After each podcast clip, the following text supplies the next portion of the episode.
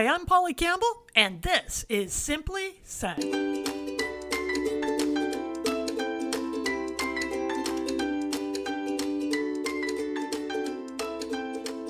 Hello, hello, hello. I'm Polly Campbell, and you're listening to Polly Campbell Simply Said, the podcast where we talk about how to live well, do good, and be happy so that we can do the work that matters to us and live the lives we want to live. You know, I think also that that means taking care of your inner landscape as much as the external, probably even more, because how we think influences everything we do. And yet often we don't give the time to redesigning our mind. If you're ready to feel better, reduce your anxiety, feel more creative, then we need to start from the inside. Is your mind a safe and comfortable place to be? Does it help you feel calm, creative, healthy, or are you in this state of overwhelm? Well, today we're going to talk about those factors and how we can redesign our thinking and our mental space to create the experiences we want to create. Today we have with us Dr. Eric Maisel.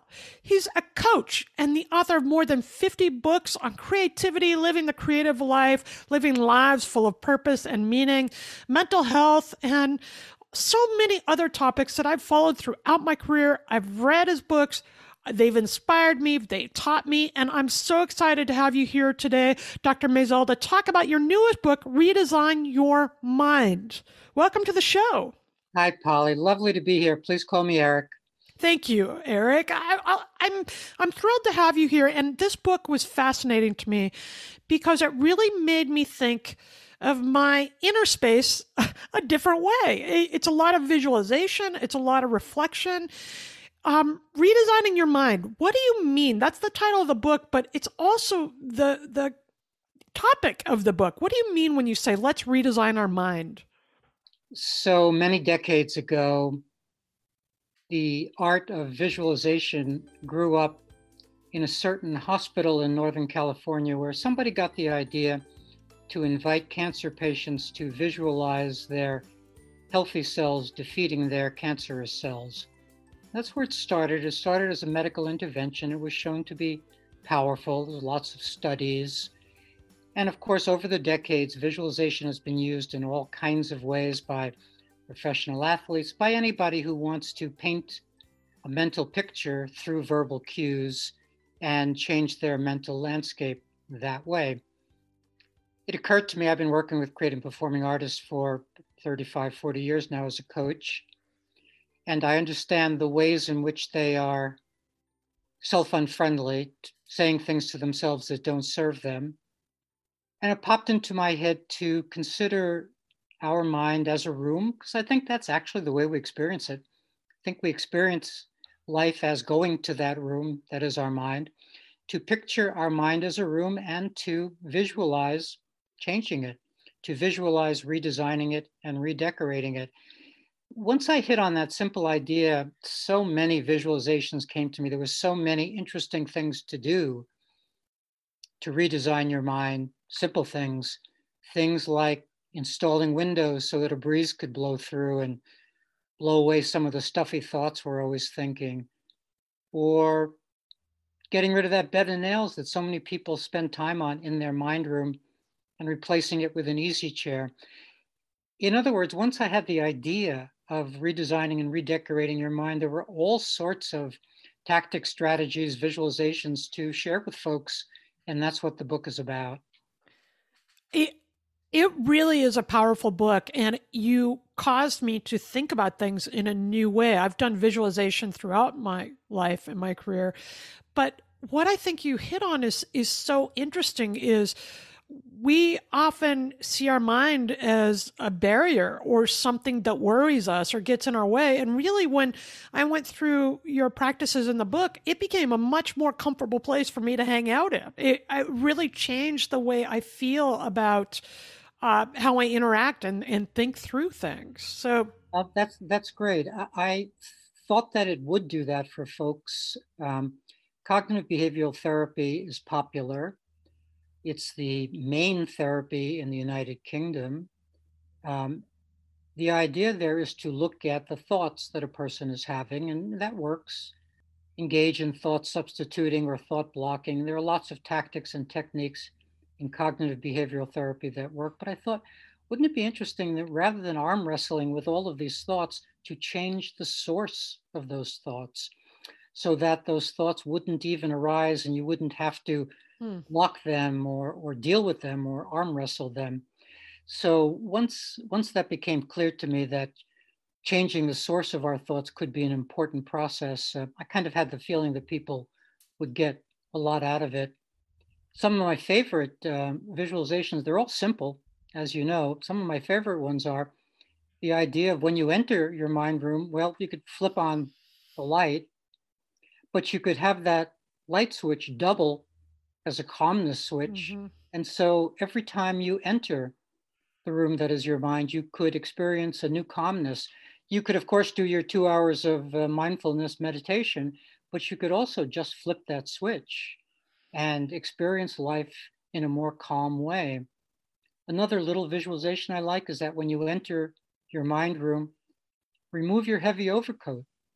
Hmm. That's just a metaphor for feeling less sad as you enter your mind room, but it's a nice metaphor. It's a nice image where instead of coming into your mind room the way you usually do, heavy, half defeated, half anxious, half worried, instead of coming in that way, throw off that heavy overcoat and just feel lighter. And in conjunction with that, paint the walls white. paint those dingy walls white or put up some cheerful wallpaper. Do something that brightens up your mind room. The Buddha said, get a grip on your mind. I think this is an interesting take on that phrase. This is a way to get a grip on your mind by actually redesigning it and redecorating it. Yeah, I was just going to add the thought that when I started doing these visualizations and thinking about my mind as my room, my mind room, then I realized that I really was in charge. It reminded me, right? It empowered me to remember. Now, you draw a distinction between the mind and the brain. Could you tell us what that is? Well, it's really hard to say. I mean, that's been a question that philosophers and scientists have asked for thousands of years. How does the brain produce the mind, or does the brain produce the mind. One way that that gets talked about it as the mind as an emergent property of the brain. Folks in artificial intelligence in that world would say machines can think, so the mind isn't that special. It's really just a kind of machine doing a certain kind of work. But I think we experience the mind as special. And I think the important way to think about the connection between brain and mind is that every thought we think causes the brain to use hundreds of millions of neurons. That's what a thought is, is the brain using neurons, neurons connecting up. What that means is even though we have billions of neurons in our brain, our brain is robbed of hundreds of millions of those neurons every time we countenance a little thought, every time we have a little thought. Could, could be a positive thought. I don't mean only negative thoughts. It could be a positive thought like I have to pick up my kids at three or uh, I want to make some pumpkin soup. It can be it can be any thought, but all thoughts grab neurons.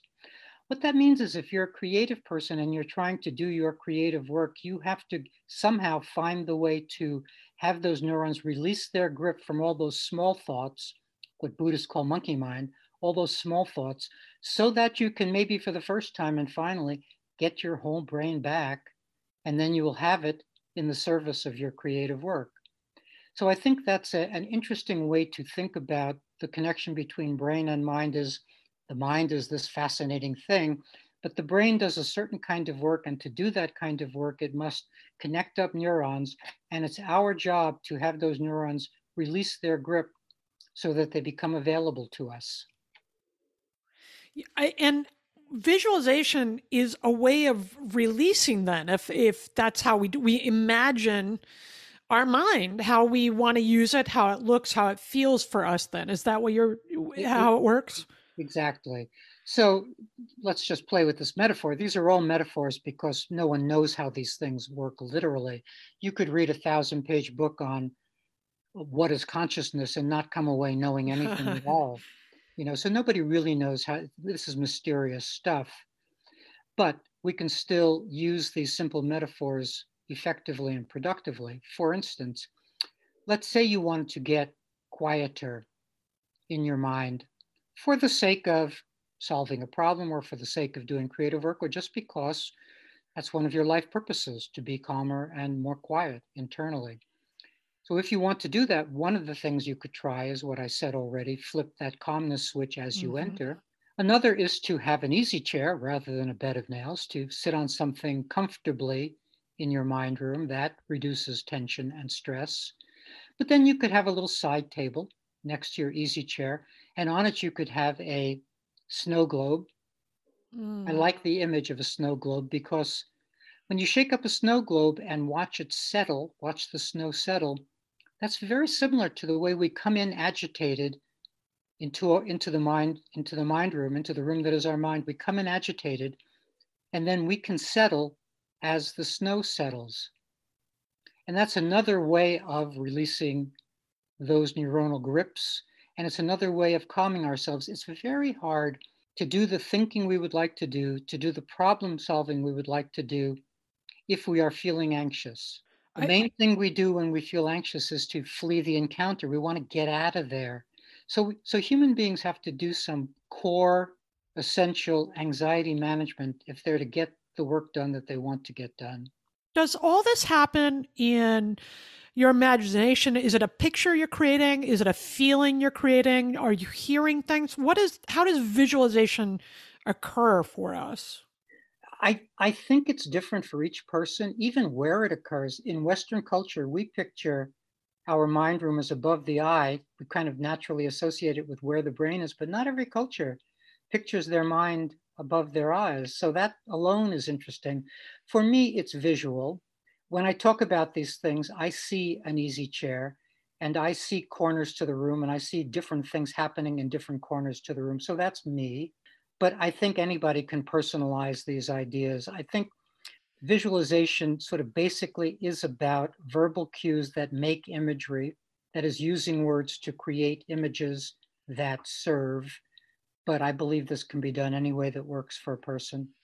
And it's really, when I read your book, the, the sense I came away with it, it's really creating an atmosphere that I wanted to be in, in in my mind, in my body, the the the gentleness, the serenity, the place to calm. I have used that flip to calm switch repeatedly since I read that because it is, and now I'll use the snow globe idea, but it, it's a it's a way of becoming present and reflecting on what my experience is, and then having a way to diffuse it just with that visual cue. So I think that's interesting. I want to talk also about indwelling. We're going to take a little break. And when we come back with Dr. Eric Maisel, I want to get into how we can use our mind room to create space for reflection um, and the indwelling process. I'm Polly Campbell, simply said, part of the best business network of Electrocast. Life is hard, but finding a really great podcast makes the days go by so much easier. Hi, my name is Blue Telusma. I'm a writer, an emotional intelligence coach, and the host of Humanize with Blue Telusma, a podcast where we believe that when you humanize everyone in the room, a great conversation is almost guaranteed. Join us every week here on Electrocast as me and my guest co hosts unpack big topics and interview even bigger personalities with a sense of humor and a dash of mischief. If you're looking for a new best friend in your head, we've got you covered. Electrocast. Welcome back. I'm Polly Campbell on Polly Campbell Simply Said, the podcast where we talk about how to live well, do good, and be happy. You can find more of my work at pollycampbell.com or on pollycampbell.substack.com, where I really go into more of a personal exploration about how I'm using the things I talk about here to really elevate my experience. And today, I'm using all of these practices from the new book, Redesign Your Mind, the breakthrough program for real cognitive change with Dr. Eric Maisel, and we're talking about how to form our mind room, how to use visualization to create the internal environment that supports our creativity and our growth and our health. Uh, Dr. Maisel, Eric, you talk about indwelling as a means of not automatically jumping to our first sense or feeling or answer. But by staying in that space to reflect and find our way to the best solution. Yeah, I use indwelling as the word to stand for our cognitive style. Everybody has a style inside. When we travel, we think things will be different because we've moved from, I don't know, India to Paris or, or Paris to Boise, but we always take our own mind with us. And that's why things don't change so much no matter where we go. And we start to develop an indwelling style from birth. First of all, we have an original personality and we come with some original indwelling style. Nobody knows what that is. There's no way to know what it is, but it's got to be the case. Anybody who's had kids or kittens or puppies knows that every creature comes into the world already itself. So we come into the world ourselves and we start to live inside our mind in our certain way, maybe anxiously, maybe fearfully, maybe angrily. Almost no one lives in there sort of neutrally. We all have a style mm. in there. And as a young person, it's hard to do anything about that style. It's hard to have the wherewithal to think about changing that style. But as an adult, we can do that. We can say to ourselves, okay, I, I think I have an anxious indwelling style. I think that I create dramas inside. I think I make myself a little bit hysterical. And I want to change that. I want to change my indwelling style. And so, one of the main tactics is to do the thing that I ask clients to do all the time, which is think thoughts that serve them. And that's not about true thoughts or false thoughts, because many true thoughts don't serve us. Hmm. So there's that idea of thinking thoughts that serve us. And then there's the idea of creating our mind room to be exactly the sort of place we want it to be one of the ideas you just shared, I'll just piggyback on it, is the idea of giving ourselves a chance to have second thoughts. We're trained over time to react quickly in life. Probably part of our evolutionary process is to be able to discern quickly whether it's a, a, tiger or a picture of a tiger. These are things we need to know. We need to react quickly. So we learn to react quickly which means that we often accept our first thoughts about things, our first conclusions about things, which are often not the best conclusions about things. So, one of the things we have to learn is how to tolerate just waiting for a second answer or how to mm. tolerate a difficult thought. One of the exercises I have in some book, I'm not sure if it's, if it's in Redesign Your Mind, is the idea of tolerating a difficult thought for 10 full seconds. That's so hard to do. If the thought is, um, I need a divorce or I hate my job, that kind of thought, it's very hard to tolerate that thought because we know that if we hear it too clearly, some action is required. Huh. We have to start the divorce process or start looking for a new job. And typically, on a given day, we're not ready for that. So we hurry right by that thought. We don't really hear it. This is a feature of what Freud called defensiveness, and he was smart about the defenses. We are defensive creatures. Jung talked about blind spots. There are ways in which we don't want to see things in our own reality. So, this is all by way of saying when you redesign your mind, you give yourself the opportunity to be on this easy chair, to be more comfortable, to feel less scared, to have a warrior outfit nearby if you need it so that you feel protected and to more calmly deal with the things that happen in life. I think this is an interesting idea because if we create the mind room that uh, creates serenity and safety, then we're free to reflect on all kinds of things and we might find out things or get new ideas for things that we weren't even thinking about at the time. The things you create that space and all kinds of things can evolve from that. And and that's powerful, I think. That's the creative process. If you it's funny that when you get your mind quiet enough to do a lot of good work, the experience is the experience of emptiness and silence because your mind is preparing itself to percolate up interesting thoughts so it's the experience of quiet or silence that we're after, but it's not for the sake of quiet or silence, it's for the sake of answers percolating up or mm. our novel percolating up or something per, we're, we're set it's a pregnant silence into which come our best ideas so if we keep our mind noisy it's very hard for us to do our creative work or to solve the problems that we intend to solve i did a i did a series of um, interviews with folks who were sort of well established folks and every one of them had had an existential crisis somewhere in their life where, where the meaning had drained out of what they were doing and they knew they needed to make a big change. But here's the headline.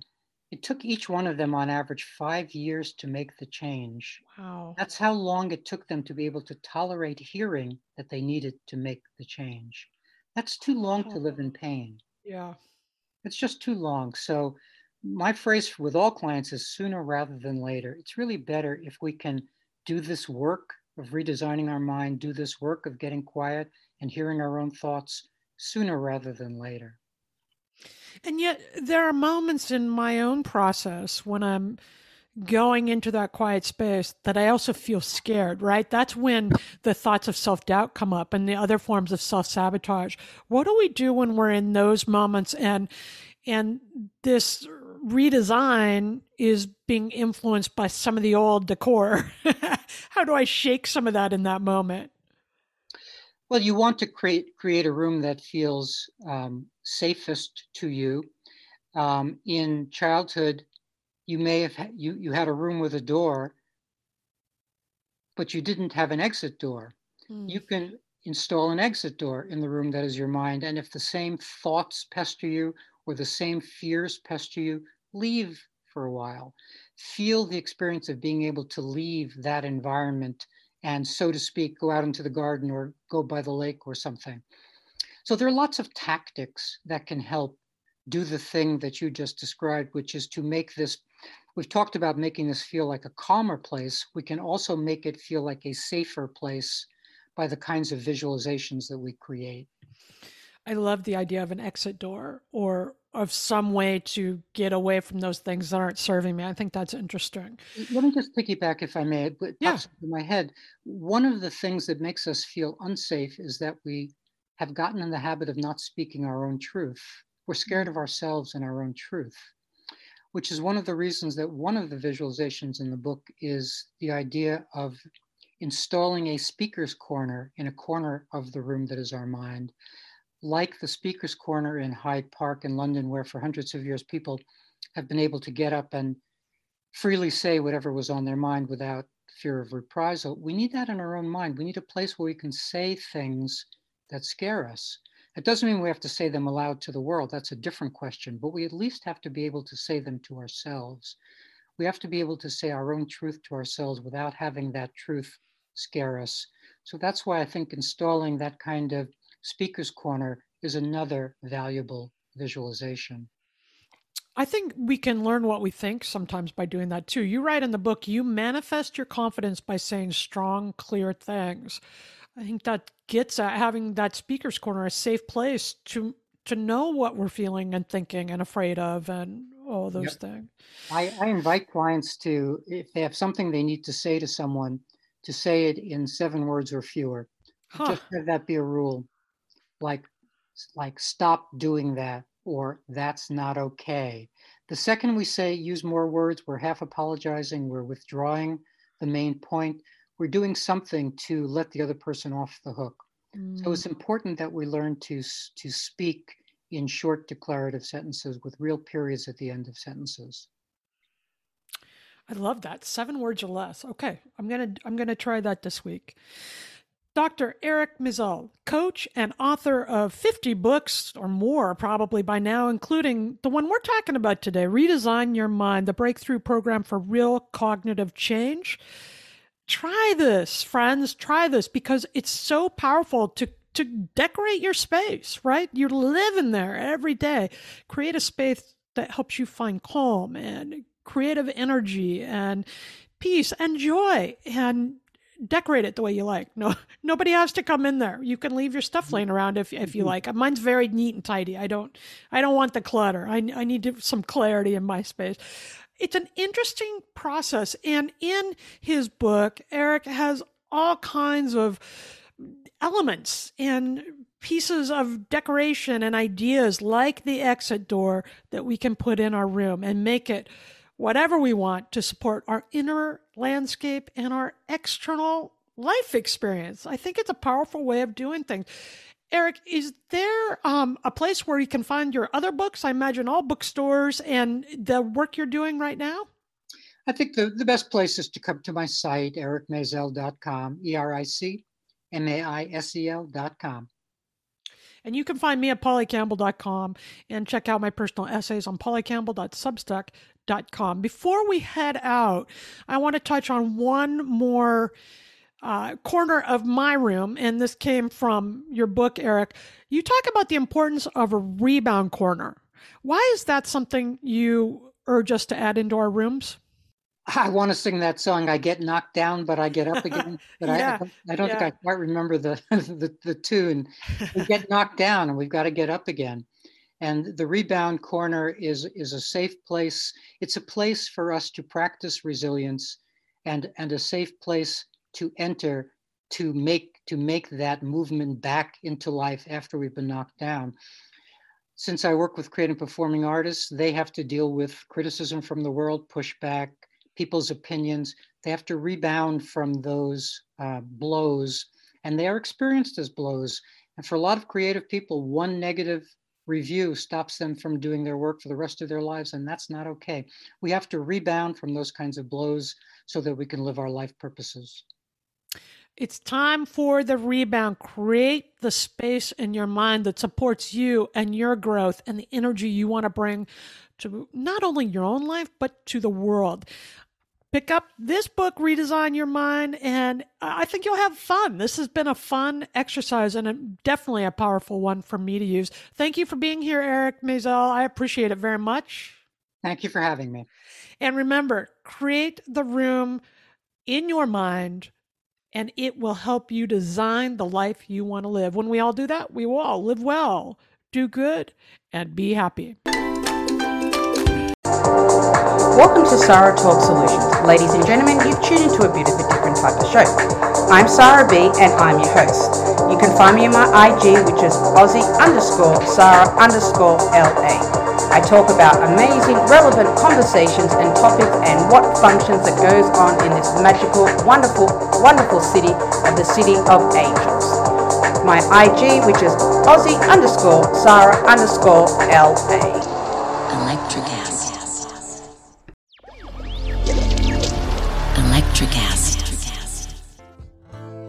Welcome to Tuning Into Sound Wellbeing, where we harmonise your mind, body, and soul I'm Amanda, your sound therapy expert. And I'm Stephen, the curious explorer uncovering the mysteries of sound. Together, we explore vibrations, frequencies, and the power of sound therapy and tuning forks. Discover ancient wisdom, reduce stress, and tune into a healthier life. Subscribe to Tuning Into Sound Wellbeing today.